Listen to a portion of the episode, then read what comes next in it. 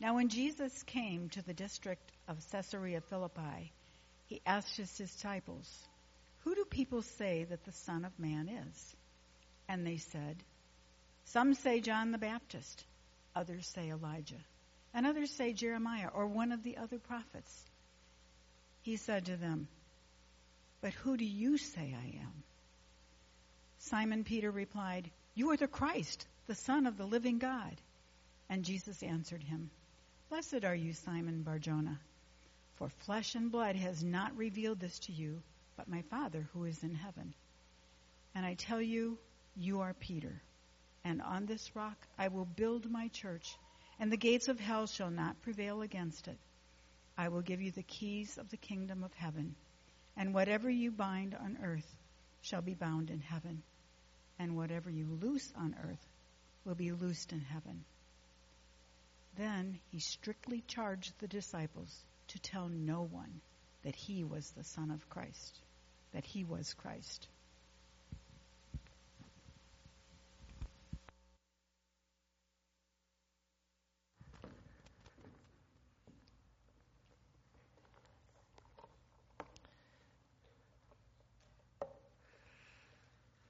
It's good to be here with you with our Bibles open, and I do want to invite you to keep your Bible open to Matthew chapter 16 for the next few minutes.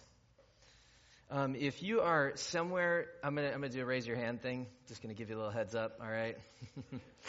so um, if you are somewhere in between about 10 years old and 25 years old, can I get you to raise your hand here? 10 years old to 25 years old. These are our brothers and sisters representing a group that we call Gen Z. Wear it with pride.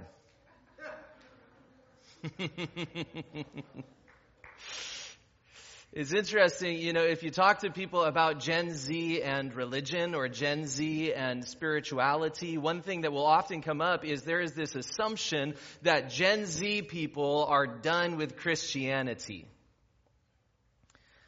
Um, based on my observation of society, and based on the individuals I know who actually are Gen Z, and based on some studies that I've read, I think those folks who suspect that Gen Z is done with Christianity are dead wrong.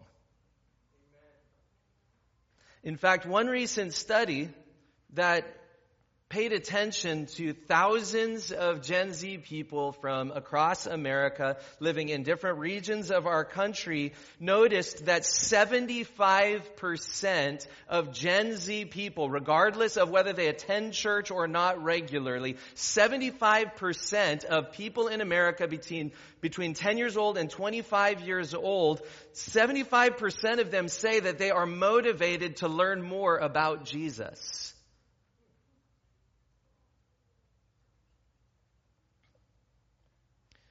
And of course, that raises some questions. Because if 75% of y'all's generation, Gen Z folks, say that they want to learn more about Jesus, that they're motivated to learn more about Jesus, and if it's also true, which it is, that fewer Gen Z people are going to church regularly than people in their age bracket 25 or 30 years ago, how are they going to learn more about Jesus? Of course, the question is not specific only for Gen Z folks. Uh, I myself live at the border of Gen X and millennials. Um, so some generation theory people call people my age a Gen Xer, like Kurt Cobain and company. Yeah. Um, and others call people my age millennials. My favorite designation is those generation theory people who call people my age geriatric millennials. And the very first time I heard that phrase, I was like, that's mine for the rest of my life. I am proud to be a geriatric millennial, whatever that, whatever that nonsensical conflation of terms really means.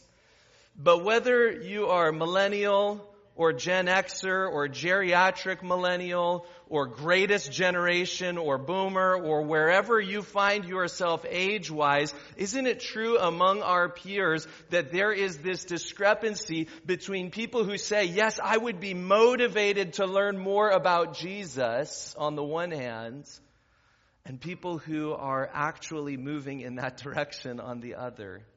There's a gap sometimes in every generation between those who would say, I want to learn more about Jesus, I'm motivated, and those who are actually moving in that direction. It raises a question. If we are going to learn more about Jesus, if we want to learn more about Jesus, like 75% of people in Gen Z in America say that they are, if we're going to learn more about Jesus, A, what will we learn about Him? And B, what difference will it make in our lives? These are questions that the New Testament helps us answer. If we want to learn more about Jesus, there is no better place to begin than with our Bibles open, listening to what the four Gospels, Matthew, Mark, Luke, and John, these biographies of Jesus at the beginning of the New Testament. If we want to learn more about Jesus, there's no better place to begin than with our Bibles open, listening to what God's Word itself in Scripture, in the New Testament, in the Gospels tells us about Jesus. And here in our passage for today, we will get some light shed on these questions of if we're going to learn more about Jesus, according to the New Testament, what will we discover about him and what difference will it make? Our passage for today unfolds in two parts what the disciple says about Jesus, verses 13 through 16, and then what Jesus says about his disciple in verses 17 through 19. We begin with what the disciple says about Jesus here in our passage. And you heard Sandy read it just a minute ago, and so I won't belabor it or hide it from you. The, the big headline of verses 13 through 16 is that Peter, one of the disciples, says in response to Jesus' question, Who do you say that I am? He says to Jesus, You are the Christ, the Son of the living God.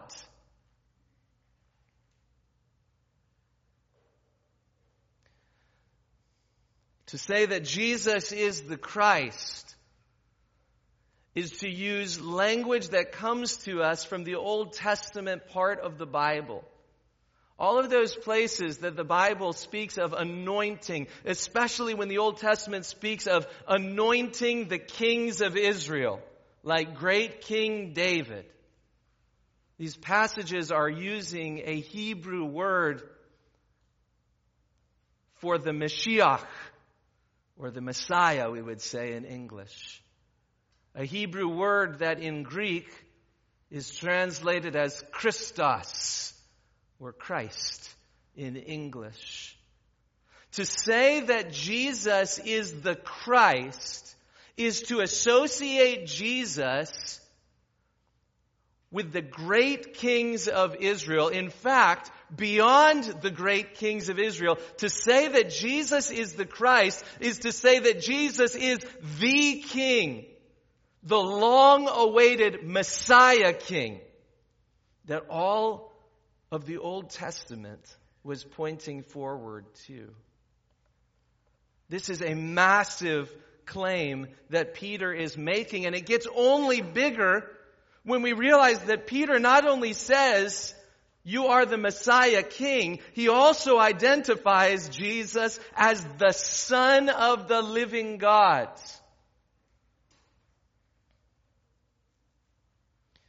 Now, in order to understand the significance of this statement, we need to pay just a little bit of attention to the context here.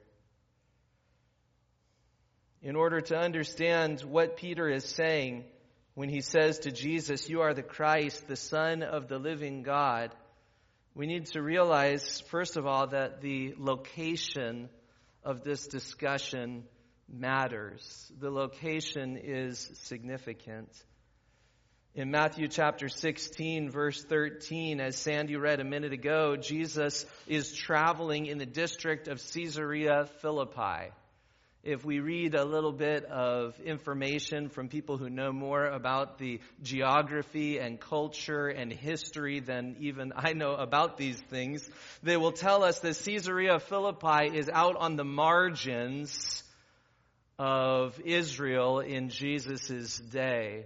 He's traveling among the margins. And as we have seen, if we've read the past couple of paragraphs in Matthew 14, 15, and 16, Jesus has been traveling around the margins for some time, ministering not only to Jewish people, but even to those that the Jewish people would call Gentiles.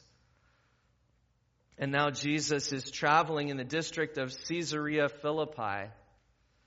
That city, Caesarea Philippi, is named Caesarea because it has a distinct connection with Caesar.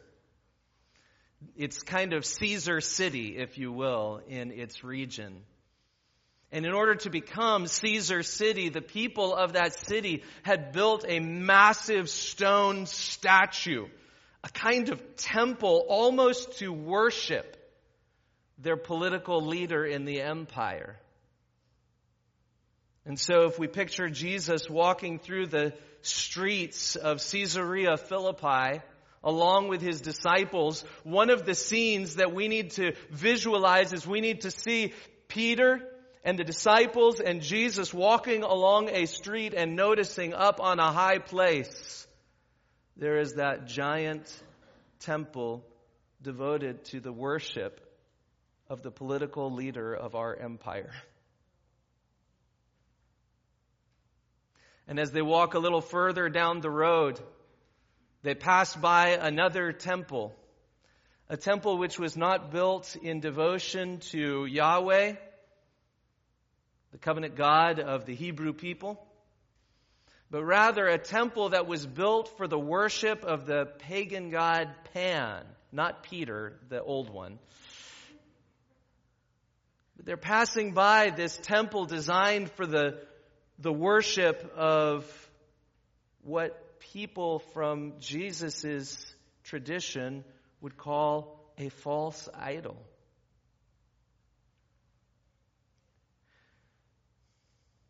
Not only is the location significance of this profession of faith in Jesus as the Christ, the Son of the living God, the dialogue also matters in this passage. With the statue of the political leader of their empire up on the hill, with the temple representing other world religions on the other side of the road, Jesus asks a question Who do people say that the Son of Man is?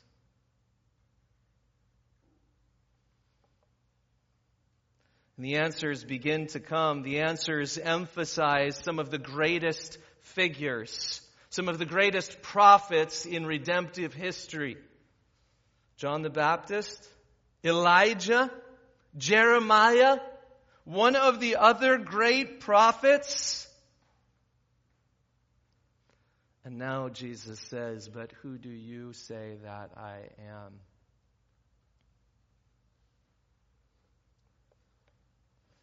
And here's what we need to recognize in this moment is this is a profound question.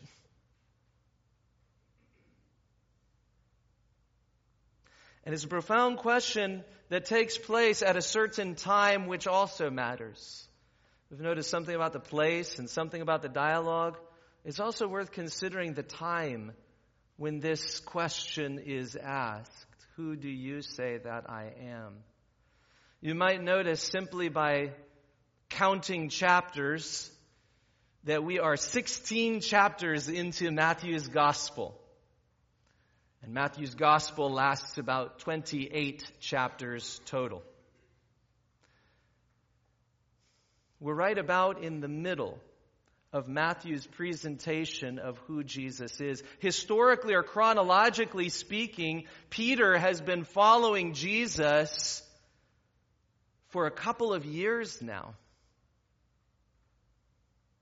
And after a few years of following Jesus, after a few years of hearing teaching about Jesus, after a few years of seeing what Jesus does and how Jesus lives and how Jesus loves people and how Jesus warns people, after a few years of following Jesus, now Jesus asks Peter the question, who do you say that I am? The timing is significant not only because Peter has already been following and learning for a few years, it's also significant because Peter's going to mess up a few more times before it's all said and done. I think we need to recognize that. In fact, we'll notice this next week but as much as Peter offers a heroic answer in Matthew chapter 16 verse 16, you are the Christ, the Son of the living God, skim down if you would to verse 23. A few verses later, Jesus is going to explain that the Son of Man must suffer and die. And Peter says, far be it from you, Lord. And verse 23, Jesus turns and says to Peter, get behind me, Satan. the contrast also almost creates some whiplash here. On the one hand, here's Peter and he gets it. Five verses later, get behind me, Satan. And if you know much at all about the story of the Gospels, you know that Peter will fail again and again and again on this very issue of the identity of Jesus. I do not know him. I'm telling you, I don't even know that man. I don't even know him. The timing of this confession is significant for a couple of reasons. First of all, we realize that Peter has taken a few years even to get to this point. And we realize that even having come this far toward recognizing the identity of Jesus, as the Christ, the Son of the living God, Peter still has stumblings up ahead in the pathway of discipleship. In other words, if we want to summarize what's significant about the timing, we might notice that Peter is still in the middle of a discipleship journey. A discipleship journey that has been going on for some time and a discipleship journey that has not yet rendered him perfect. So, putting these pieces together, we realize the significance a little more deeply of what's going on here when Peter says, You are the Christ, the Son of the living God. Peter while he is still in the middle of this journey that's taken a little while to get this far and that isn't yet complete, this journey of discipleship, he nonetheless comes to this crucial recognition that Jesus and the New Testament affirm as absolutely accurate. He's come to this recognition that above all earthly powers, and above all political idols and over all the world's religions and all of their teachings and beyond any of the greatest prophets in history. Jesus stands alone as the Messiah King who is the Son of God who is alive.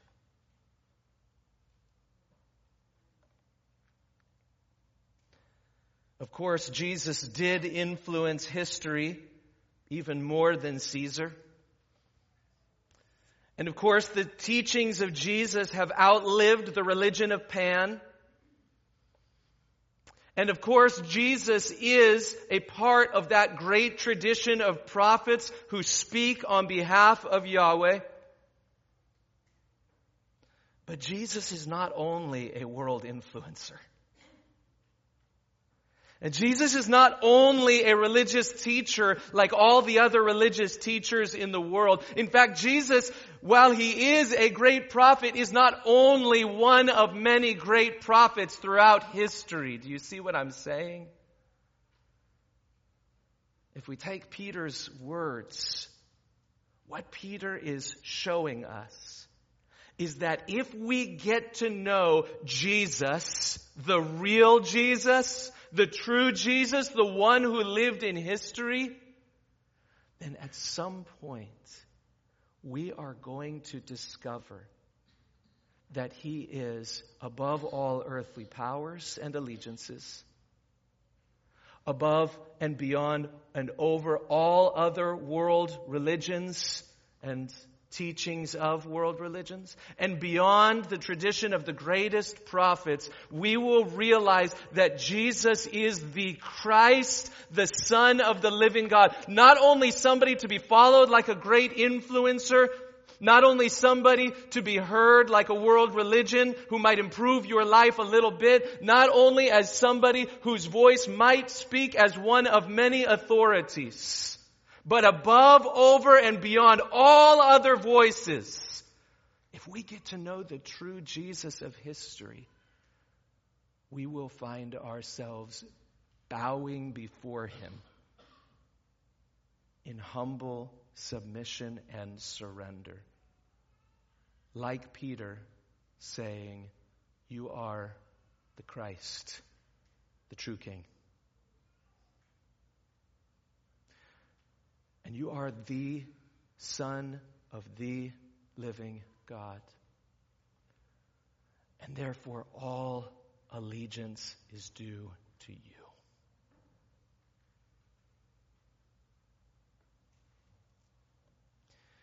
Now, maybe I could pause for just a moment and speak to some of you who feel really keenly, who feel really personally like you're still in the middle of your own journey of discovery.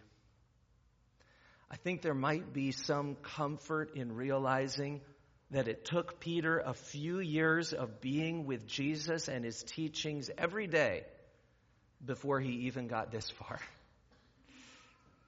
And so if there are some of you who say, I'm really interested in Jesus, but I just don't seem to have the same level of faith as some of the other people around me, if you're somebody who says, I'm really interested in Jesus, but I just don't seem to be there where other people are, I want to encourage you with this episode in the life of Jesus that it is not uncommon for it to take years before things begin to click. And so I'd like to invite you to join the journey to dig in and to discover for yourself what God's Word tells us about Jesus. I want to invite you to come and to grow along with the rest of us in this journey of meeting Jesus, learning His ways, and understanding who He is and what that means for our lives. I'd love to invite you to come along on that journey, but I'd also like to say this. If that's you and you just kind of say, yes, I'm very interested in Jesus, I'm very interested in learning more about Him, but I just don't seem to be there. Look, I wonder if God's Word open in front of us today is not an accident. Inviting you to take a step from just learning about Jesus to humbly submitting your life to Jesus as King. I wonder if even today might be the day when you realize there's a pivot point in my life. Not meaning you'll be perfect from here on out. I mean, five verses later in your life, you might need to be rebuked like Peter also. But I wonder if for somebody here today, today, like for Peter, this might be a pivot point, a turning point. When you say, I've been hearing about, I've been learning about, I've been gathering information, I've been hearing the teaching of Jesus, but today I need to say it for the first time. Jesus, you are the King, the Son of the living God. And Therefore, my life is devoted to you. Peter would later say to groups of people listening to him teach about the life of Jesus and the sacrificial death of Jesus on the cross for our sins and the triumphant resurrection of Jesus. Peter would look out at crowds and he would say, repent and be baptized in the name of the Lord Jesus Christ for the forgiveness of your sins and you will receive the Spirit of God. Today, the same offer is extended to us. Join Peter in his profession.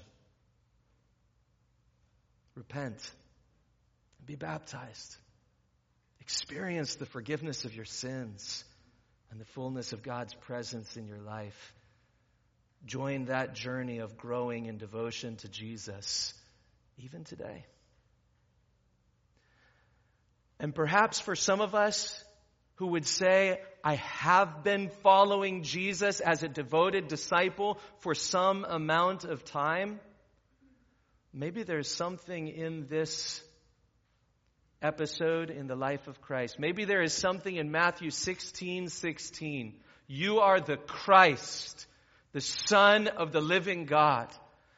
Maybe there's something in that that just needs to open our eyes a little wider and wake us up and get our hearts beating and energize us spiritually at a deeper level as we realize the Lordship of Jesus who is King, the Lordship of Jesus who truly is the Christ, the Lordship of Jesus who is the Son of the living God. And maybe that needs to do something to us in stirring our hearts toward greater devotion to Him greater devotion to Him above all earthly powers, greater devotion to Him over all other ethical and religious teachings, greater devotion to Him above and beyond anybody else in the history of redemption.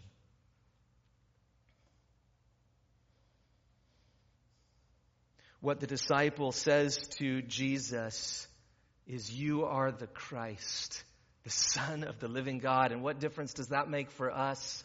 It should stir in us a greater devotion to Him, to Jesus, the Christ, the Son of the living God. But we need to move on from what the disciple says to Jesus and pay attention also to what Jesus says to his disciple in verses 13 through six, excuse me, in verses uh, 17 through 19. We'll need to look at this one verse at a time. The first thing that Jesus says about his disciple is essentially this. You are blessed. You're blessed. Look with me, if you would, at verse 17. And Jesus answered him, Blessed are you, Simon Bar Jonah.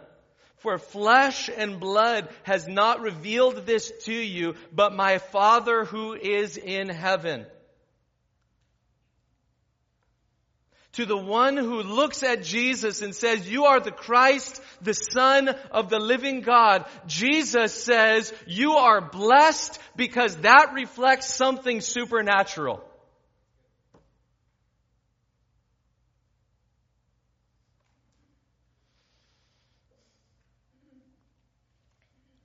Some of us may think about our own faith in Jesus. And we may say, you know, I've been following Jesus for a lot of my life, but it's no big deal because I mean, like my, my grandma and grandpa followed Jesus. And now I'm follow, like just people follow Jesus, no big deal. But Jesus himself would like a word with that perspective. If after years of following Jesus, you have somehow come to the conclusion it's no big deal that I'm following Jesus. Jesus would like a word. And he would like to remind you you did not end up following Jesus because of flesh and blood alone. This isn't just something that happens in certain families. It isn't just something that happens to certain people. It isn't just something that you've done. If you've discovered that Jesus is the Christ King, the Messiah King, the Son of the living God, then you are blessed. It's not no big deal. It is a big deal. You are blessed. And you are one who has experienced a profound and supernatural miracle deep within your soul.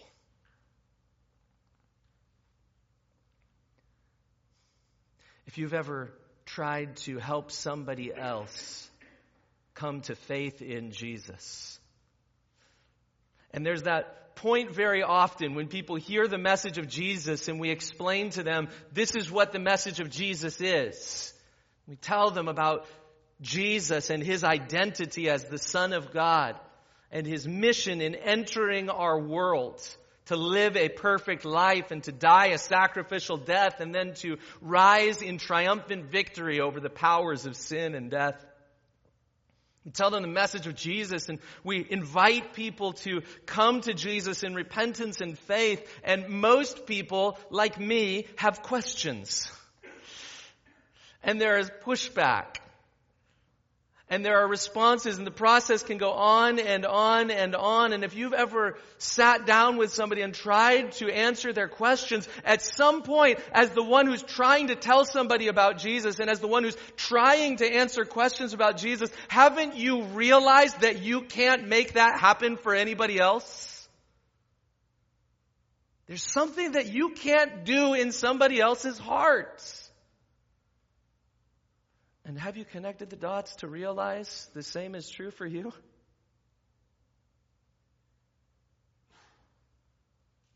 No matter how much that person genuinely cared about you and no matter how accurately they gave you the message of Jesus Christ and Him crucified and no matter how patiently they taught you about the ways of Jesus, if you have recognized the Lordship of Jesus Christ and if you have surrendered your life in discipleship to Him and if you are on that journey of following Him, let me tell you, flesh and blood did not reveal that to you.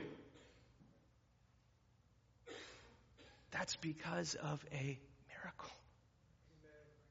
Something profoundly spiritual and supernatural. The Father Himself, by the work of His Spirit within you, has awakened something. The first thing that Jesus says to His disciple is listen, this is not just no big deal. You are blessed. But now we need to move on to the next verse, verse 18.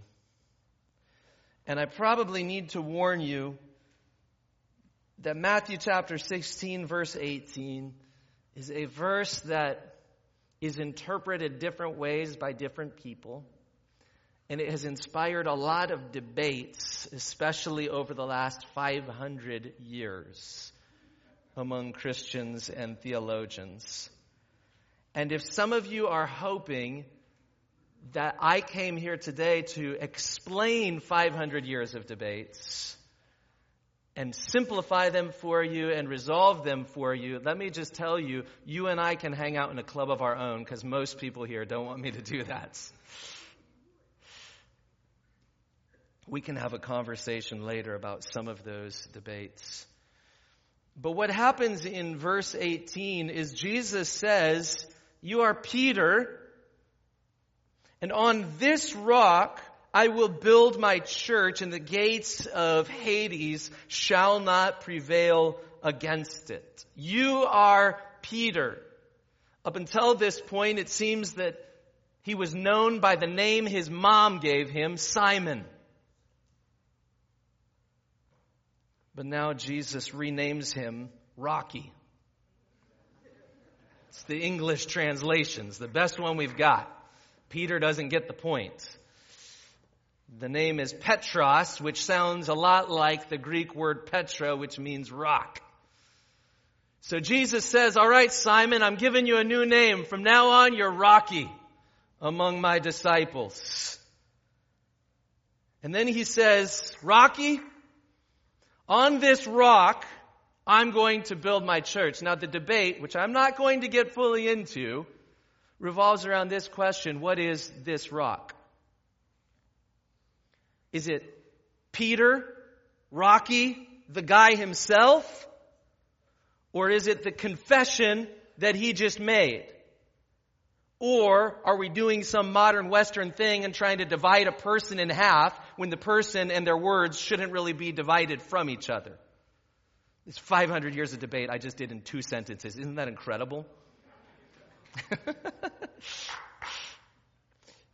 but here's the thing wherever we land in that spectrum, and we can land in different places of that spectrum, Ephesians 2:20 tells us that the church is, quote, built on the foundation of the apostles and prophets with Christ Jesus himself being the cornerstone.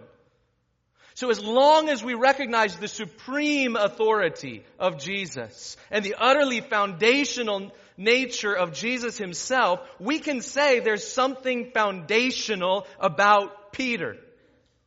Rocky can be the rock.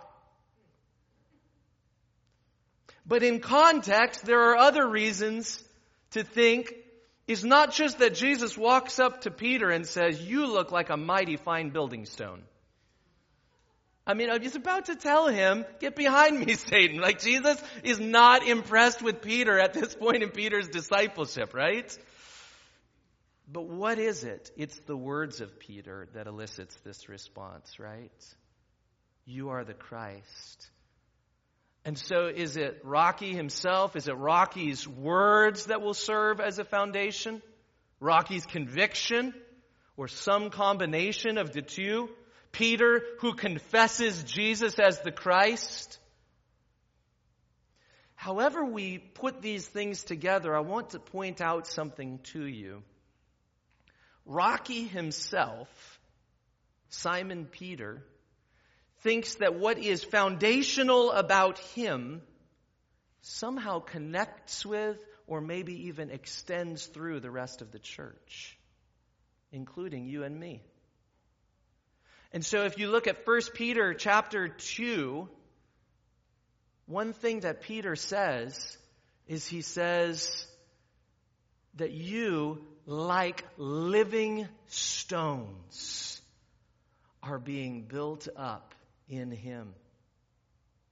As you come to Him, a living stone, rejected by men, but in the sight of God, chosen and precious, you yourselves, like living stones, are being built up as a spiritual house to be a royal priesthood, to offer spiritual sacrifices acceptable to God through Jesus Christ. You see, whatever this relationship is, as Jesus is saying, your name is Rocky and on this rock I'm building the church. Whatever it is, Peter thinks that it's something that extends, well, to the rest of the church that Jesus is building. Because you too are little Rockies. You too are among the stones who are being built up in Jesus' spiritual house. Okay, we've been looking at verse 18 for a little while now, and I want to kind of move toward a point that might feel a little more relevant. I hope I haven't lost too many of you along the way. The point I want to make is that after Jesus says, You're blessed, he also says to his church, You're secure. Why? Because Jesus says, not, your name is Rocky, and you're going to build my church for me. That would leave us a little insecure, wouldn't it? He says, Your name is Rocky, and on this rock, I'm building something.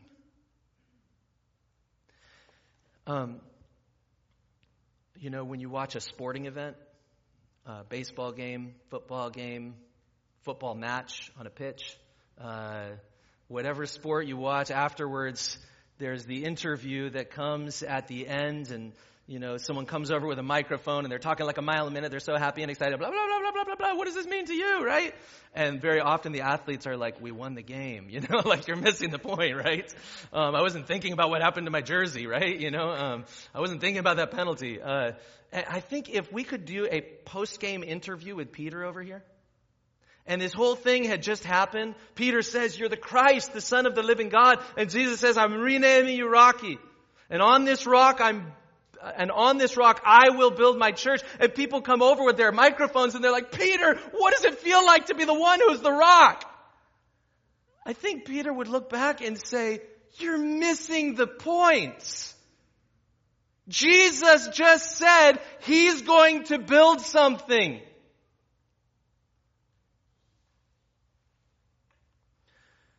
If we read Matthew 16, 18, and we walk away only thinking about what it says about Peter, I think we put the wrong emphasis on the wrong syllable.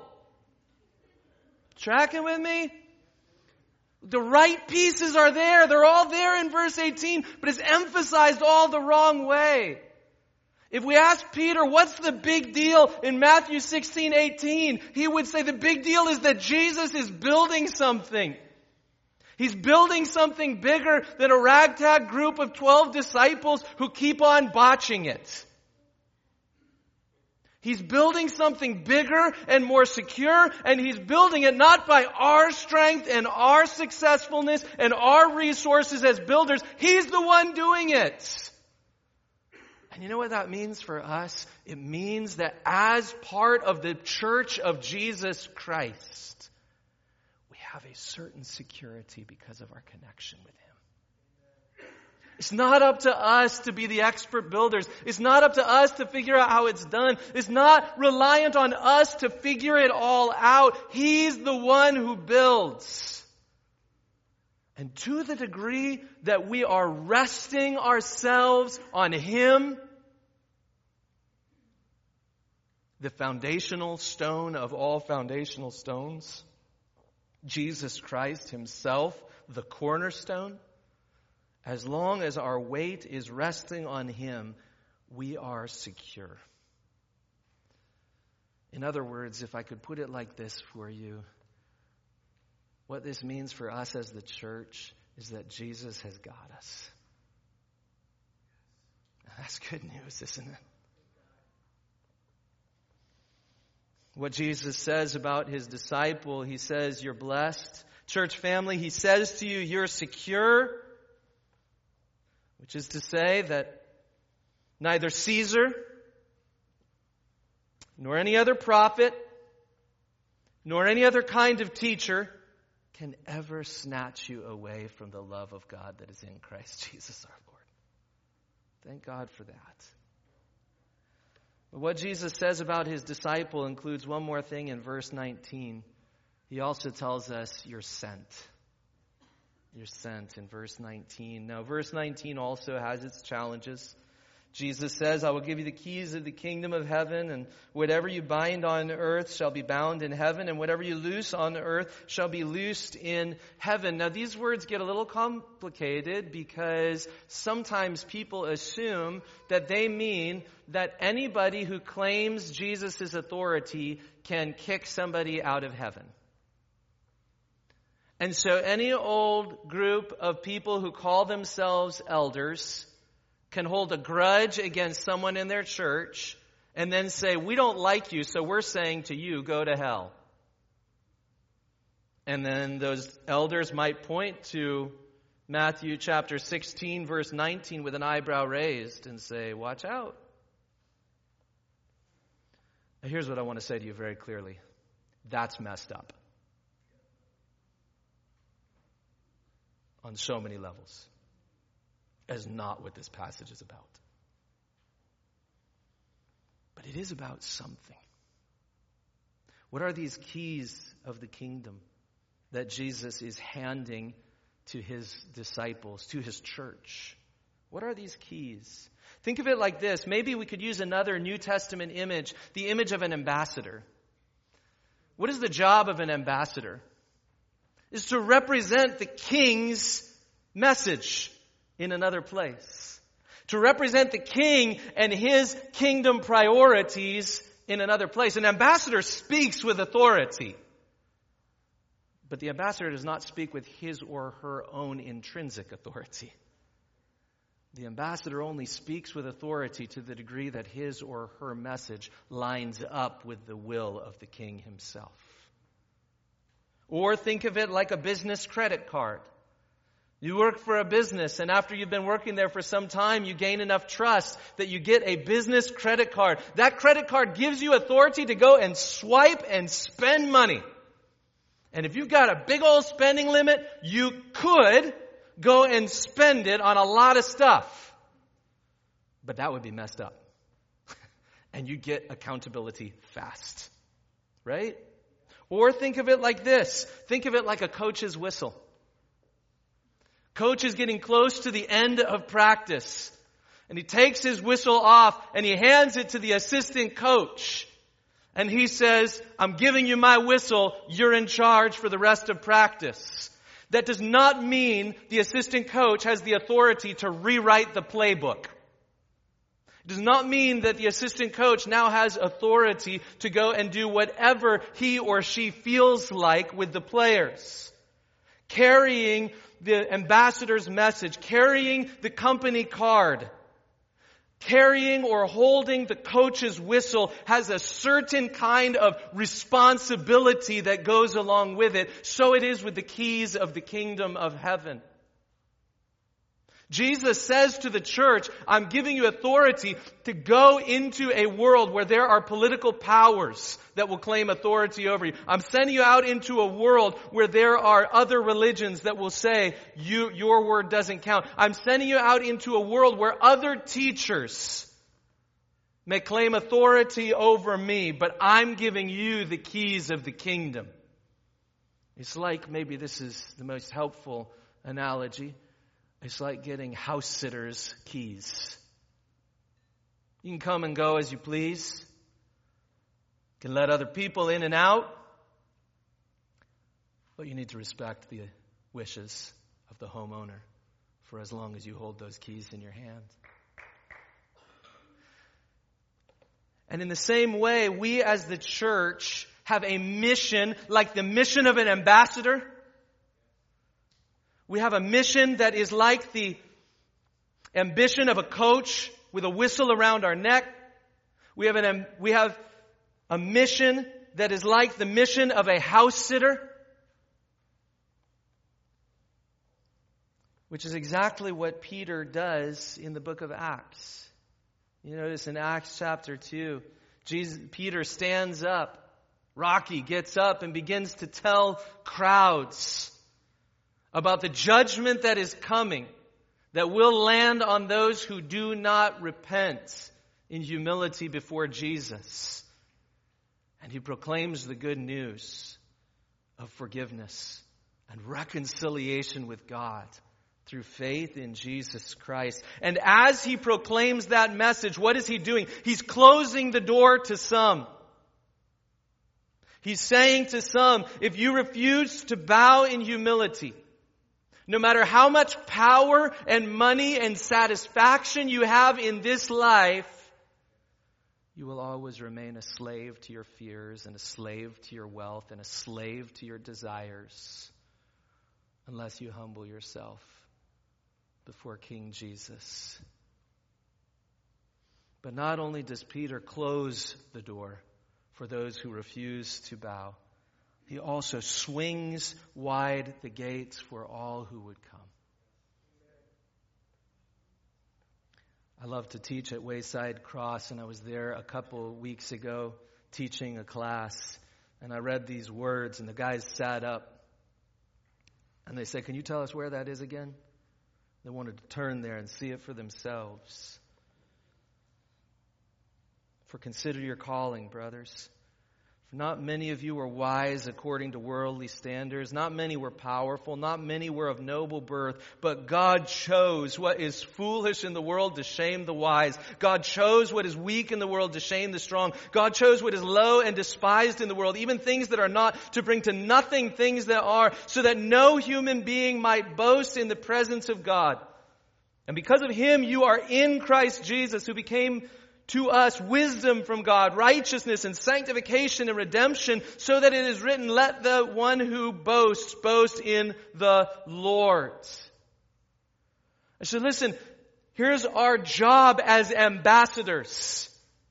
Here's our job with the coach's whistle. Here's our job with the keys of the kingdom. It's to walk around waving these keys around, telling people, even if other people look down on you in this world as if you're not somebody, and even if you don't feel like you've had a lot of power and respect, and even if you don't have a lot of money or status or influence, you are invited to come and by the invitation of the King of Kings and the Lord of Lords, by the invitation of Jesus, the Messiah King, the Son of the living God, you are invited to a banquet with the King himself. Come. Come one. Come all. Come. Meet the Lord Jesus Christ. See, if you have a growing devotion to Jesus as the Christ, then you are blessed. You are secure. And you are sent. Let me wrap up simply by connecting a few of the dots here. We began with something of a question. If we are motivated to learn more about Jesus, then according to the New Testament, if we meet the true and historical Jesus, what will we discover about him and what difference will it make? Let me try to connect the dots like this. A growing devotion to Jesus Christ should lead toward a growing devotion to what he is building.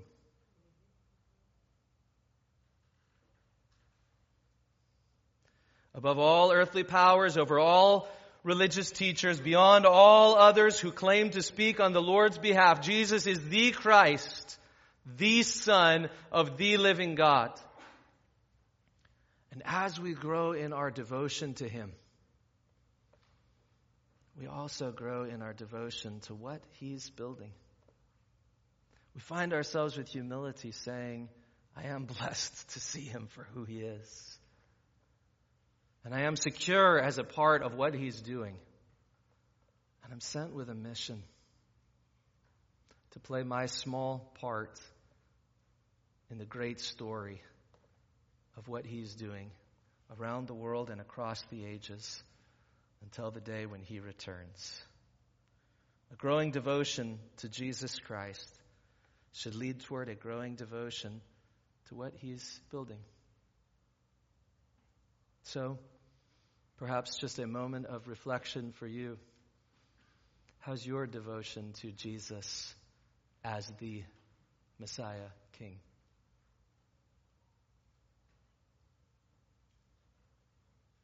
And how's your devotion to what He's doing, what He says He's building here in this world?